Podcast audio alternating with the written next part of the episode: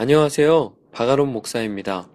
믿음의 책방 문을 열겠습니다.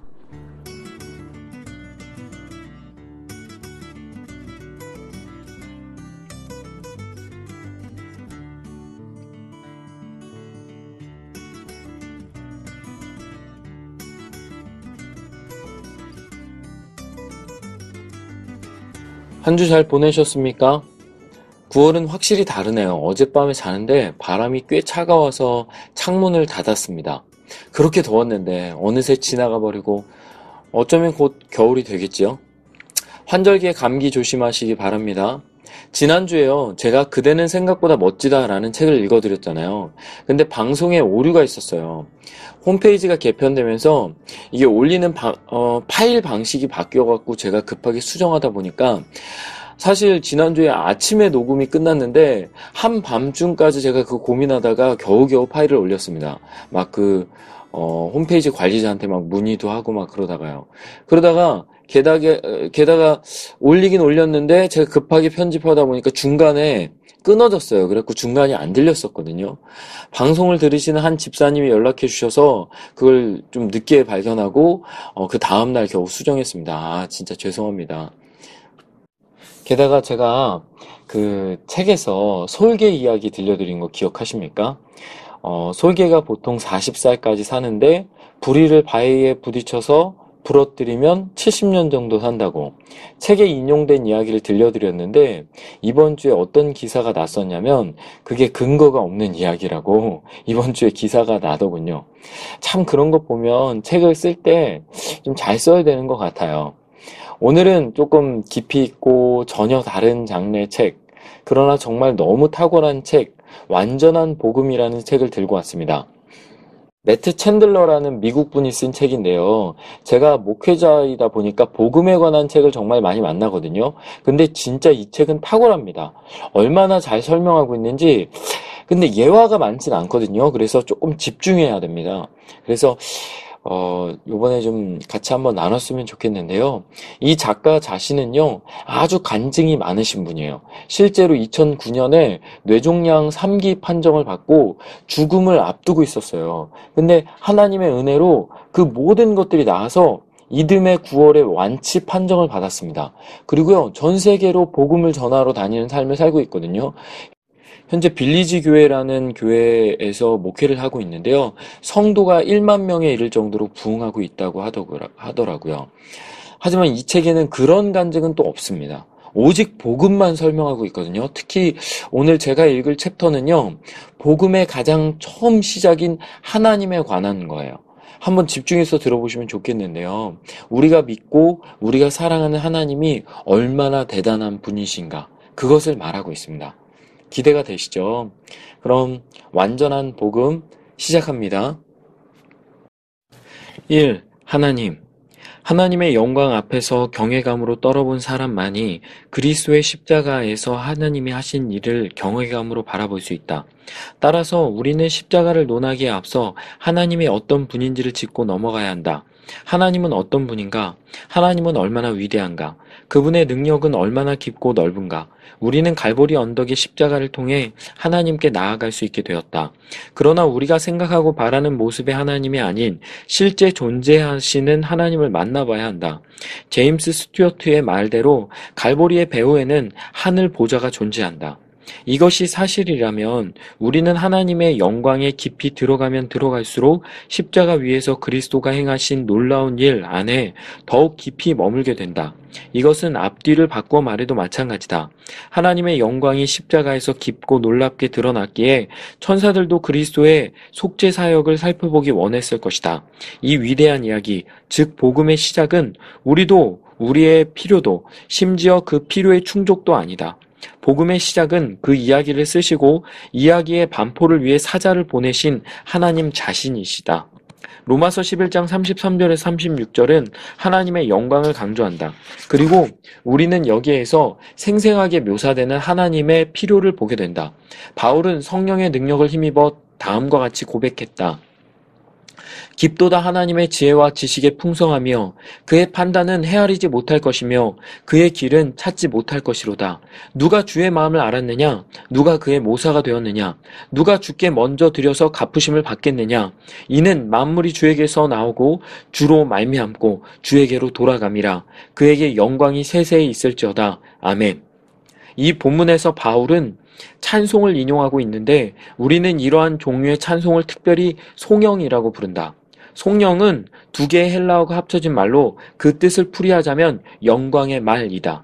어렸을 때부터 교회에서 자란 사람이라면 만복의 근원 하나님과 같은 송영을 실제 예배에서 불러본 경험이 있을 것이다.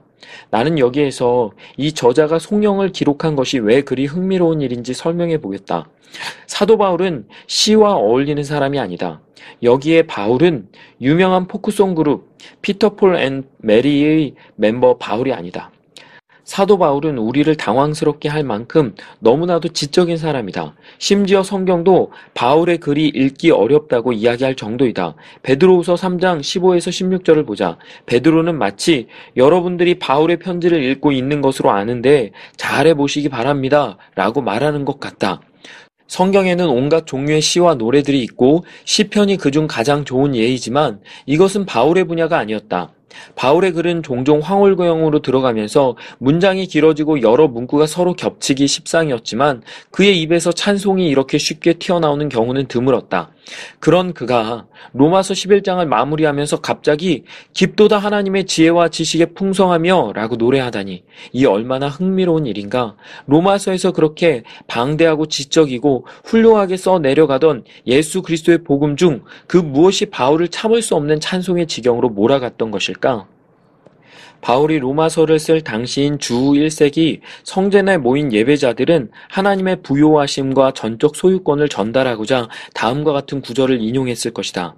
이는 살림의 짐승들과 무산의 가축이 다 내 것이며 농업과 목축에 기반을 둔 사회의 구성원인 그들에게 이것은 하나님의 부요하심을 이해할 수 있는 가장 적절한 인용문이었다. 나는 시애틀에서 태어났고 이후에 샌프란시스코 그 다음에는 휴스턴에서 살았다. 그 후 하나님은 나를 에빌린으로 인도하셨고 그곳에서 나는 7년을 살았다. 그리고 마침내 델러스에 정착했다. 결국 나는 농업이나 농사에 대해서 별로 아는 게 없는 도시남이지만 유일하게 아는 한 가지가 있다. 농업 공동체에서 소를 가진 사람이 최고의 권력을 가진다는 사실이다. 소가 없이는 밭을 일굴 수도 없고 풍족해질 수도 없다. 따라서 성경 시대와 같은 농업 사회에서 살림의 짐승들과 무산의 가축이 다 내 것이며 라는 주장은 하나님의 전적인 부요하심을 드러내기에 가장 적절한 표현이었다. 물론 오늘날 대도시에서의 소는 토지세를 감면받기 위해 몇 마리 사다가 자신의 개활지에 놓아주는 가축에 불과하다. 따라서 우리는 이러한 표현을 제대로 이해하지는 못할 수도 있다. 오늘날 대부분의 성도들에게는 하나님이 모든 짐승과 가축의 주인이라는 사실을 아는 것이 얼마나 중요한지를 이해할 만한 배경 지식이 없다. 이 말씀을 머그잔이나 티셔츠에 새겨 넣기는 쉽지만 우주선을 쏘아 올리고 먼 우주의 정황을 살피는 시대를 사는 현대 그리스도인들에게 시편 50편의 10절은 한동안 곱씹어야만 이해할 수 있는 말씀이다. 살림의 모든 짐승들이 다 그분의 것이다. 무산의 가축들이 다 주께 속했다. 이것은 하나님의 모든 소를 가졌다는 뜻이다. 모든 산들 역시 마찬가지다. 그분이 그 모든 것을 만드셨다. 소 이야기가 여전히 어색할 것이다. 그러나 하나님의 부유하심은 여전히 막대하다. 신명기 10장 14절에는 이렇게 말한다. 하늘과 모든 하늘의 하늘과 땅과 그 위의 만물은 본래 내 하나님 여호와께 속한 것이로되 이 구절이 전하는 바를 정확히 이해하고 있는지 한 번 더 반복해서 읽어보라. 성경에 따르면 우주 곳곳에 존재하는 수많은 태양계의 모든 행성에 딸린 모든 하늘이 다 하나님의 것이다. 하나님이 그 모두를 창조하셨고 소유하시고 전적으로 주장하신다. 존재하는 모든 것 중 하나님이 아닌 다른 누구에게 속한 것은 아무것도 없다. 아브라함 카이퍼가 남긴 유명한 말처럼 인간 존재의 전 영역 중에 만물의 주권자 되신 그리스도가 내 것이라고 주장하지 않으시는 곳은 단 한 뼘도 없다. 이 진리를 이해할 수 있다고 가정할 때 우리는 단순한 사실의 수준이 아닌 좀 더 깊은 수준의 이해를 생각해야 한다. 무슨 말인지 알아보자. 우리의 창조력에는 한계가 있다. 끊임없이 무언가를 창조하지만 인간은 어디까지 하위 창조자일 뿐이며 인간이 만든 최고의 창조물이라 할지라도 그것은 어디까지나 하위 창조물일 뿐이다. 우리의 정신에는 경이로운 상상력이 담겨 있고 우리의 손에는 믿기 힘들 정도의 놀라운 기술력이 깃들어 있다. 하지만 우리는 원 재료를 창조해내지는 못한다. 작가는 언어와 용어, 문법, 글쓰기 기술에 대해 이해하는 만큼만 글을 쓸 수 있다.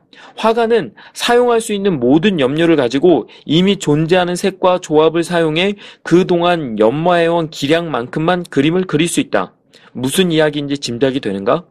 만약 당신이 집을 짓고자 한다면 당신의 신용 등급과 당신이 사용할 수 있는 건축 장비들, 그리고 이미 존재하는 원자재에 제한을 받게 되어 있다. 우리는 창조하는 일에 능하지만 그 창조는 어디까지나 의존적이다. 그러나 하나님은 그렇지 않으시다. 하나님은 자신이 원하는 모든 것을 원하는 만큼 창조하신다. 그리고 그분은 모든 것을 무로부터 창조하신다. 하나님은 원료를 필요로 하지 않으신다. 하나님은 원료를 만드시는 분이시다. 하나님은 우리처럼 한계가 있는 분이 아니시다. 우리는 늘 사용 가능한 것을 따져봐야 하고 외부적인 요인과 제한 사항을 고려해야 한다. 하나님이 우주를 창조하셨을 때 천사들이 하나님께 하나님 좀 보세요. 산들이 저렇게 온갖 곳에 흩어져 있잖아요. 행성들도 있고 염소 타조와 바위들도 있네요. 우린 지금 공을 차고 놀아야 하니까 그것들 좀 치워주세요. 하고 말하자 하나님이 글쎄 이것들을 다 어디로 치우지? 아, 우주로 보내야겠군 하고 대답하시면서 우주를 만드셨던 것이 아닐 것이다. 이제 우리는 바울로 하여금 깊도다 하나님의 지혜와 지식의 풍성함이여 라고 찬송할 수밖에 없도록 한 그 감동에 한 걸음 더 가까이 다가가고 있다. 하나님은 초월적이고 자기 충족적인 창조력으로 천군 천사를 향해 말씀하셨다. 내가 우주를 창조할 것이다. 물론 천군 천사는 이렇게 되물었다. 우주란 무엇이지요? 새로이 창조할 수 있는 모든 것들을 수용할 새로운 창조적 공간에 대해 하나님이 설명하셨을 때 천사들은 궁금했다. 멋진 생각이십니다. 그런데 무엇으로 그것을 만드신단 말입니까? 그에 대해 하나님은 나는 우주라 말하며 나 자신으로부터 그것을 창조할 것이다 라고 대답하셨다. 그러자 우주가 만들어졌다. 다시 하나님은 이렇게 말씀하셨다. 이제 행성들을 만들어야겠구나. 천사들은 행성이요? 행성은 또 무엇입니까? 라고 물었다. 하나님이 행성이라고 말씀하시자 정말로 행성이 그 모습을 드러냈다. 하나님의 창조력은 너무나도 풍성하고 광범위하며 초월적이어서 무엇을 원하신다는 말씀 한마디면 그것은 존재하게 된다.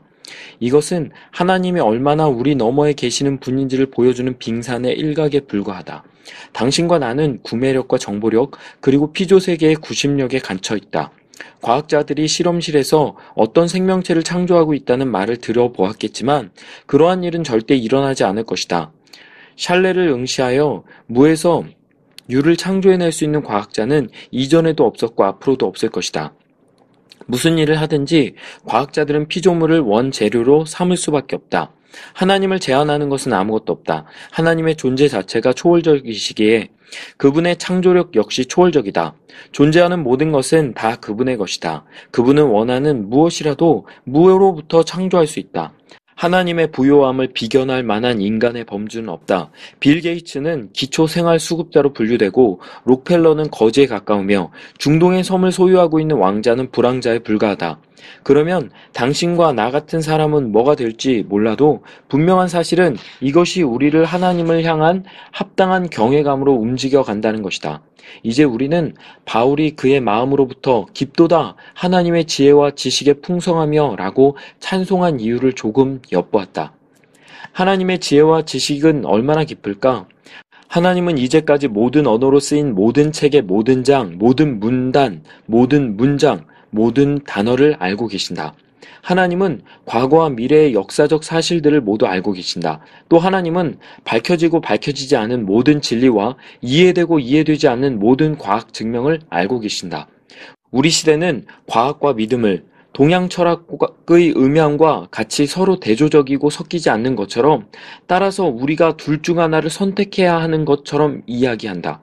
하지만 성경은 진리를 그렇게 설명하지 않는다. 하나님은 그 모든 것의 주인이시며 인간의 모든 지식보다 뛰어나시기에 가장 총명한 지성인이라도 상대적으로 뇌 손상을 입은 것처럼 보인다. 고린도전서 3장 18에서 23절의 말씀을 보자. 아무도 자신을 속이지 말라. 너희 중에 누구든지 이 세상에서 지혜 있는 줄로 생각하거든 어리석은 자가 되라. 그리하여야 지혜로운 자가 되리라. 이 세상 지혜는 하나님께 어리석은 것이니 기록된 바 하나님은 지혜 있는 자들로 하여금 자기 꾀에 빠지게 하시느니라 하셨고 또 주께서 지혜 있는 자들의 생각을 헛것으로 아신다 하셨느니라. 그런즉 누구든지 사람을 자랑하지 말라. 만물이 다 너희 것임이라.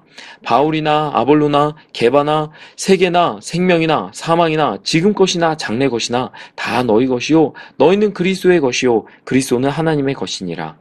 이 말씀은 진리가 절대로 우리에게 적대적이지 않다는 뜻이다. 따라서 우리는 진리를 발견했다는 어떤 사람들의 주장에 겁먹지 말아야 한다. 만일 그것이 참된 진리라면 그 진리는 하나님의 진리이고 하나님이 이미 장악하신 것이다. 참된 진리는 성경에 게시된 하나님의 말씀과 모순되지 않는다. 종종 밝혀지는 진리가 그리스도인들의 말과 모순되는 경우는 있다. 그러나 우리는 두려워하면 안 된다. 하나님이 누구보다 먼저 그것을 아셨고 그것의 발견 역시 하나님의 주권 아래에 있기 때문이다. 기억해야 할 진리는 우리가 진리를 소유하고 있다는 것이다. 우리가 그리스도의 것이기 때문에 그리고 그리스도는 주 하나님의 것이기 때문에 모든 진리는 우리의 진리다. 하나님은 모든 것을 아신다. 이 말은 단순해 보이지만 매우 중요한 사실이기 때문에 곱씹어 볼 필요가 있다. 하나님은 거시적인 수준에서 모든 것을 아신다. 하나님은 특정한 별이 어느 정도의 온도로 타고 있는지 아신다. 하나님은 모든 행성의 궤도를 아신다. 하나님은 지구를 비롯한 모든 행성의 모든 산맥의 모든 산을 아시며 모든 바다의 깊이를 아신다. 거시적인 수준에서 하나님은 이 모든 것을 아신다. 그러나 하나님은 미시적인 수준에서도 모든 것을 알고 계신다. 하나님은 모든 원자와 분자의 구조의 위치와 기능을 아신다. 하나님은 유사분열, 학교를 졸업한 지 좀 된 사람들을 위해 설명하자면 하나의 세포가 둘이 되는 분열의 모든 순간을 아시고 주관하신다. 우리의 하나님은 이 모든 것을 거시적인 수준과 미시적인 수준에서 알고 계신 분이다. 하나님의 지식은 깊이에 있어서 빈틈이 없을 뿐 아니라 너비에서도 빈틈이 없다. 하나님은 이미 일어난 모든 사건과 앞으로 일어날 모든 사건을 알고 계시며 각각 사건이 어떻게 서로 다른 사건들에 영향을 미치고 그 사건들이 어떻게 또 다른 수많은 사건들로 끝도 없이 이어져 갈지를 완벽하게 알고 계신다. 하나님은 나비가 매초에 펄럭이는 날개짓의 속도에서부터 해수면 위아래에 존재하는 모든 화산에서 솟구치는 마그마의 정확한 질량까지 마이크로그램 단위까지 알고 계신다. 하나님의 이러한 알은 동시적이면서 정확하다. 아무도 없는 숲속에서 나무가 쓰러진다면 어떤 소리가 날까? 나는 모른다. 그러나 하나님은 아신다. 하나님은 이 모든 것을 알기 위해 포스트잇이나 손바닥에 메모가 필요한 분이 아니시다. 하나님은 모든 것을 붙드시고 모든 것을 보시고 모든 것을 아시는데 그 모든 것의 실체는 하나님이 원하시는 상태 그대로의 모습이다. 그리고 이것은 하나님의 하나님 되심에 있어 아주 작은 일부분에 불과하다. 만일 이것이 사실이라면 지구상에 고작해야 10억 분의 1초의 존재 가치를 지닌 우리 인간들은 왜 하나님의 일하심을 감히 판단하려 하는 것일까? 깊도다 하나님의 지혜와 지식의 풍성하며 라는 바울의 고백은 하나님의 신비가 지속적인 실제이며 찬송받으시기에 합당한 것임을 보여주고 있다. 하나님을 파악해내려는 우리의 노력은 태평양에서 1cm의 치실로 고기를 낚으려는 것과 같다. 이것은 인간의 지성과 능력에 대한 과대평가이며 어리석은 행동일 뿐이다.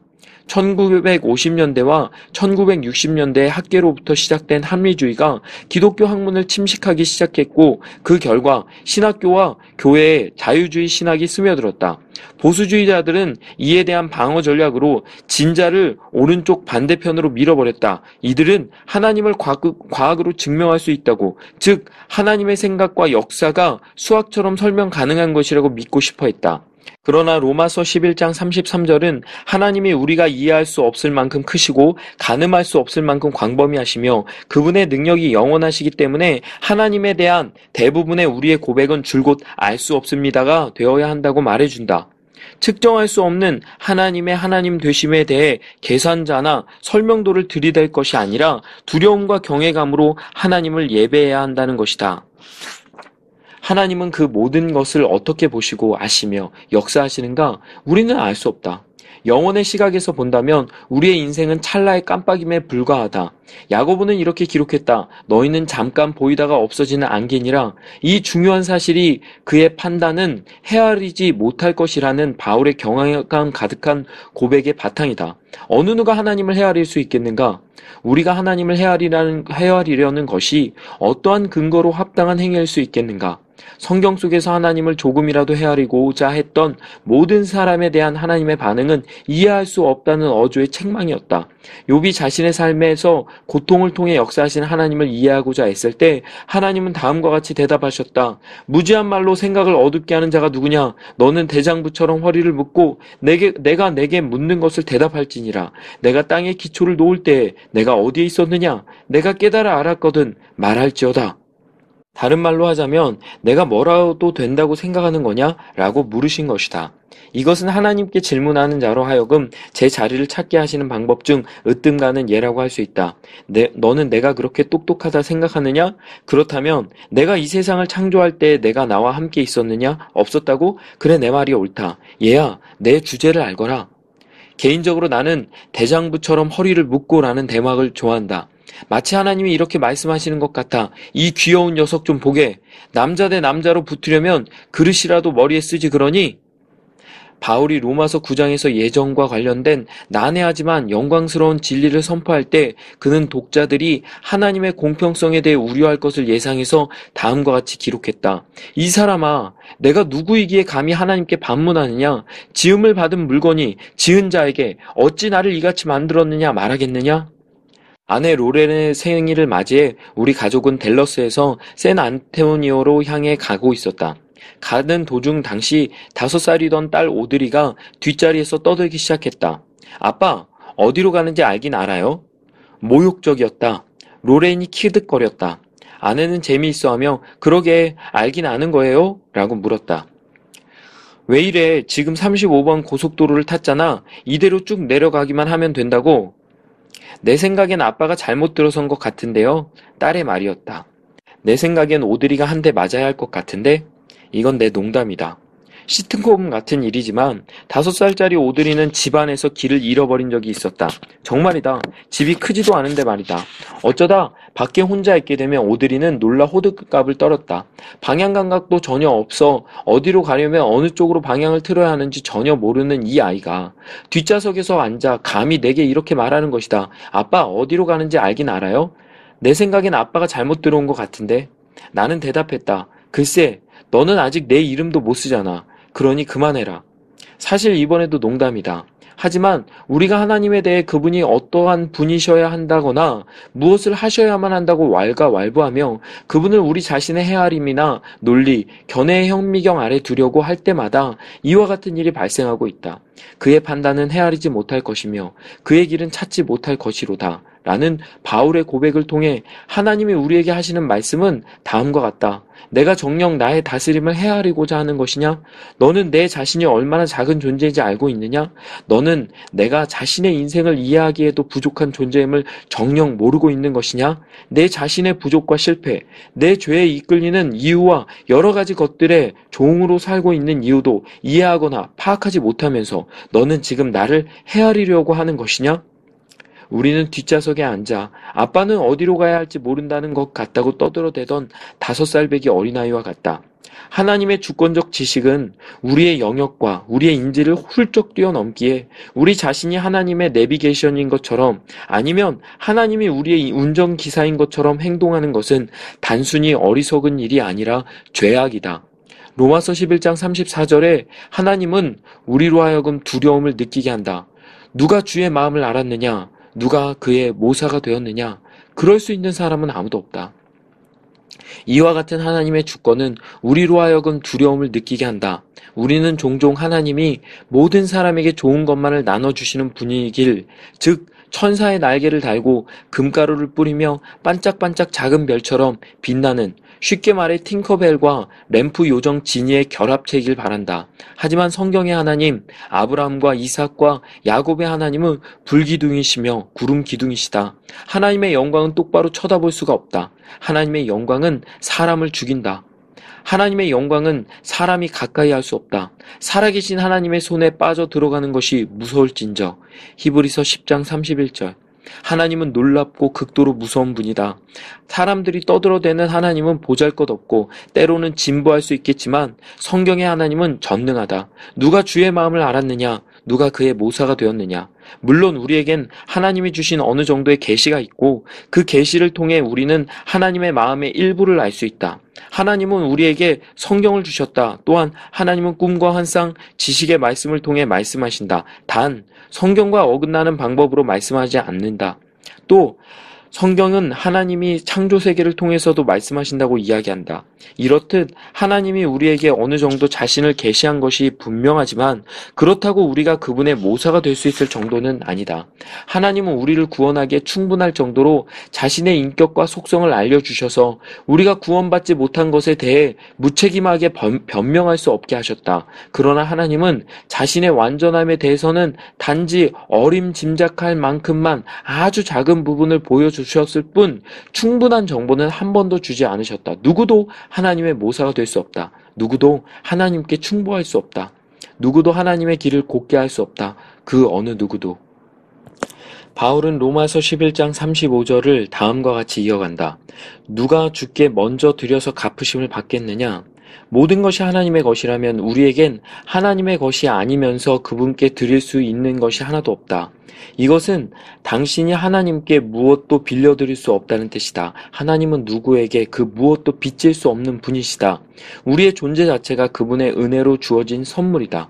고난, 고통과 고난이라는 명백한 불공평을 슬퍼하면서 우리는 얼마나 자주 타락한 이 세상 속에 존재하는 모든 선한 것들이 전적으로 하나님의 극률과 은혜의 선물이라는 사실을 잊고 마는가? 사람들은 다리가 붕괴될 때에는 하나님의 존재를 의심하면서 붕괴되지 않은 모든 다리들에 미치는 하나님의 은혜에는 전혀 놀라지 않는다. 모든 웃음소리와 모든 맛있는 음식, 모든 미소 하나하나가 그분의 긍휼과 은혜의 결과 이다. 하나님이 우리에게 빚지신 것이 하나도 없다. 이것이 왜 무서운 말일까? 이것이 사실이라면 우리에겐 하나님과 협상이나 거래를 할 아무런 근거가 없다. 그러나 내 경험상 대부분의 그리스도인들은 자신이 거래할 수 있는 위치에 있다고 믿는다. 우리의 어둡고 비좁고 축복을 당연시 여기는 마음 속에는 번영의 신학이 숨어 있다. 우리는 보좌에 나아가 이렇게 말한다. 하나님, 제가 이것을 할 테니 하나님은 이것을 해 주십시오. 또, 제가 하나님을 위해 저것을 하면 하나님은 저를 위해 저것을 해 주셔야 합니다. 하나님의 대답은 다음과 같다. 너는 계속해서 내 것으로 나를 매수하려고 하는구나. 심지어는 자신의 생명을 담보로 하나님과 거래를 하는 사람도 있다. 하나님은 그들에게 이렇게 대답할 것이다. 무슨 소리냐? 나는 내가 원할 때 너의 생명을 취할 것이다. 나는 하나님이다. 우리는 우리의 섬김을 이용한다. 제가 하나님을 섬기겠습니다. 하지만 하나님은 무엇이 부족한 것처럼 사람의 손으로 섬김을 받으시는 분이 아니시다. 하나님은 말씀하신다. 내가 무엇을 하겠느냐? 먹을 것을 주겠느냐? 내가 나를 위해 무엇을 하겠느냐? 내 집에 페인트 칠을 하겠느냐? 나에게 무언가 부족한 것이 있는 것처럼 내가 무엇을 주려고 하느냐? 이러한 거래로부터 올 수 있는 유익은 우리 안에 있는 우상과 교만이 드러나는 것이다. 우리는 믿음을 우주적 자판기의 일종인 것처럼 생각하면서 그리스도인의 삶이 하나님과 50대 50으로 진행하는 프로젝트이길 기대한다. 우리를 부추기는 것은 성경에 대한 존중이 전혀 없는 설교자들과 사역자들, 본문 대신 본성으로 가르치는 교사들이다. 그들은 다른 복음을 전하는 이들을 저주한치는 하나님에 대한 뚜렷한 경외감 없이 사람의 귀를 간지럽히는 자들이다. 하나님은 우리에게 아무것도 빚지지 않으셨다. 우리에게는 하나님의 소유가 아닌 것으로 그분께 드릴 것이 하나도 없다. 이에 대한 사람들의 일반적인 반응은 하나님을 따르는 것과 그분의 뜻을 섬기는 것의 의미에 대해 묻는 것이다. 성경에는 그와 같은 부르심이 많이 등장한다. 그러나 부르심의 실제는 하나님이 자신을 보여주기만 하면 우리가 기쁨으로 하나님의 나라를 섬기는 사명에 참여하게 되리라는 것이다. 하나님은 이 문제를 강요하지 않으신다. 하나님은 자신을 있는 그대로 그의 능력과 경이로움, 은혜, 사랑, 철저한 구원을 보이시기만 하면 된다. 값비싼 소고기 부위로 뼈가 없는 연한 허리살 부분의 안심이나 등심으로 만든 필레 민용을 맛본 후에 짭짤한 과자로 되돌아갈 사람은 아무도 없다. 이것은 우리에게 하나님이 우리를 필요로 하는 것이 아니라 오히려 우리를 원하고 계신다는 사실을 보여주면서 하나님의 은혜를 더욱 분명하게 계시한다. 스스로를 그리스도인이라 칭하는 우리가 하나님이 삼위 안에서 얼마나 완벽하게 자기 충족적인 분이신지를 깨닫게 될 때, 우리를 위하여 우리에게 주신 그리스도라는 선물은 더더욱 놀라운 소식이 된다. 이것을 바꾸고 싶어 할 사람은 아무도 없을 것이다. 왜냐하면 궁극적으로 자신의 영광에 집중하신 하나님은 자신의 형상대로 지어졌지만 전적으로 부서진 우리를 분명히 회복시키실 것이기 때문이다. 하나님의 영광이 그것을 요구한다. 따라서 우리는 영광스러운 자존감을 가지신 자기 충족적인 하나님께 감사해야 한다. 어떠셨나요? 정말 깊도다 그 지식과 지혜 풍성하며 외칠만 하지 않습니까? 사실 하나님 챕터를 다 못 읽었어요. 한 세 장 정도 남아 있는데, 아, 그니까 세, 어, 그 여섯 페이지 정도 남아 있는데 중간에 성경 구절만 읽는 부분이 있는데 이 부분을 어떻게 읽는 것이 좋을지 고민하다가 결국 못 읽었어요. 아쉽네요. 다른 챕터들도 궁금하지 않으세요? 목차가 이렇게 하나님, 인간, 그리스도식으로 진행되는데요. 이 역시 깊은 묵상과 고백이 담겨 있고 진짜 성경에서 말하는 복음을 적나라하게 표현하고 있습니다. 이 가을 저와 함께 복음, 우리가 가진 가장 멋진 선물에 관해 묵상해 보면 어떨까요? 이 책은요, 앞으로 두 주 정도 더 읽어보려고 하는데요. 괜찮겠죠? 멋지고 행복한 9월 되시길 소망합니다. 샬롬, 오늘 책방의 문을 닫습니다.